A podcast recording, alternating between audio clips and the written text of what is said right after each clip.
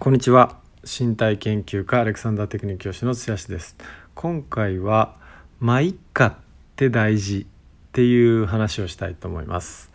えー、僕は体の使い方のレッスンを教えてるんですけども、えー、やはり対面であの生徒さんとお話をするので、まあ、世間話身の上話だったりとか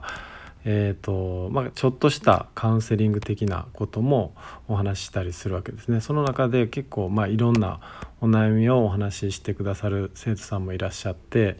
るいますとでその話もお聞きさせてもらうんですけど、まあ、実際のところですね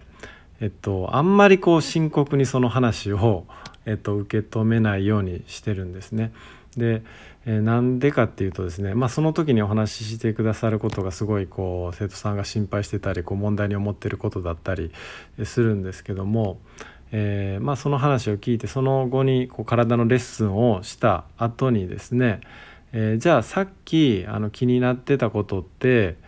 え、今どう気になったことを思い出すと今どんな感じですかって聞いたらあのほとんどの場合ですねあなんかどうでもよくなりましたみたいなまあいっかっていう気持ちになりましたっていうことがまあすごく多いんですね。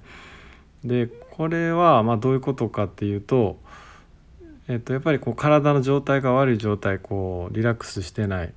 え、状態の時にっていうのはやっぱりこうその時の固まった思考であったりとか考え方ってっていうのがこう自然に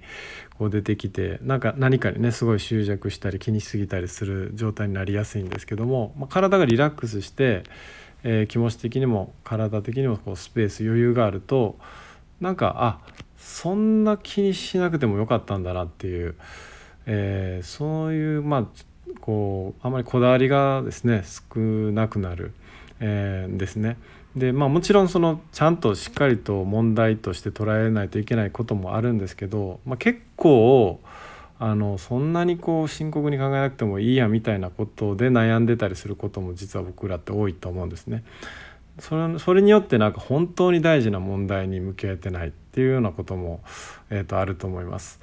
で、えーとまあ、何が言いたいかというとやっぱりこう体をリセットした状態心身リセットした状態で、えーと、その上でこういろいろその考えることについても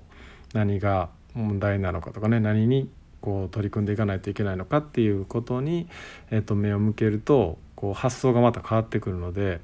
えーとまあ体からですね整えていくと気持ちも変わってくるっていうことですね。でまあ結局そうなった時にまあまあいっかというえと心理状態にこうなるので。えっとまあそういう気持ちってねすごい大事だなというふうに思いました。あのね、こだわるところはこだわる必要があるところはあるとももちろんあるんですけど、まあ、こだわりすぎないところはこだわりすぎないというかね、えー、ということが大事なんではないかというふうに思いました。最後まで聞いていただいてありがとうございます。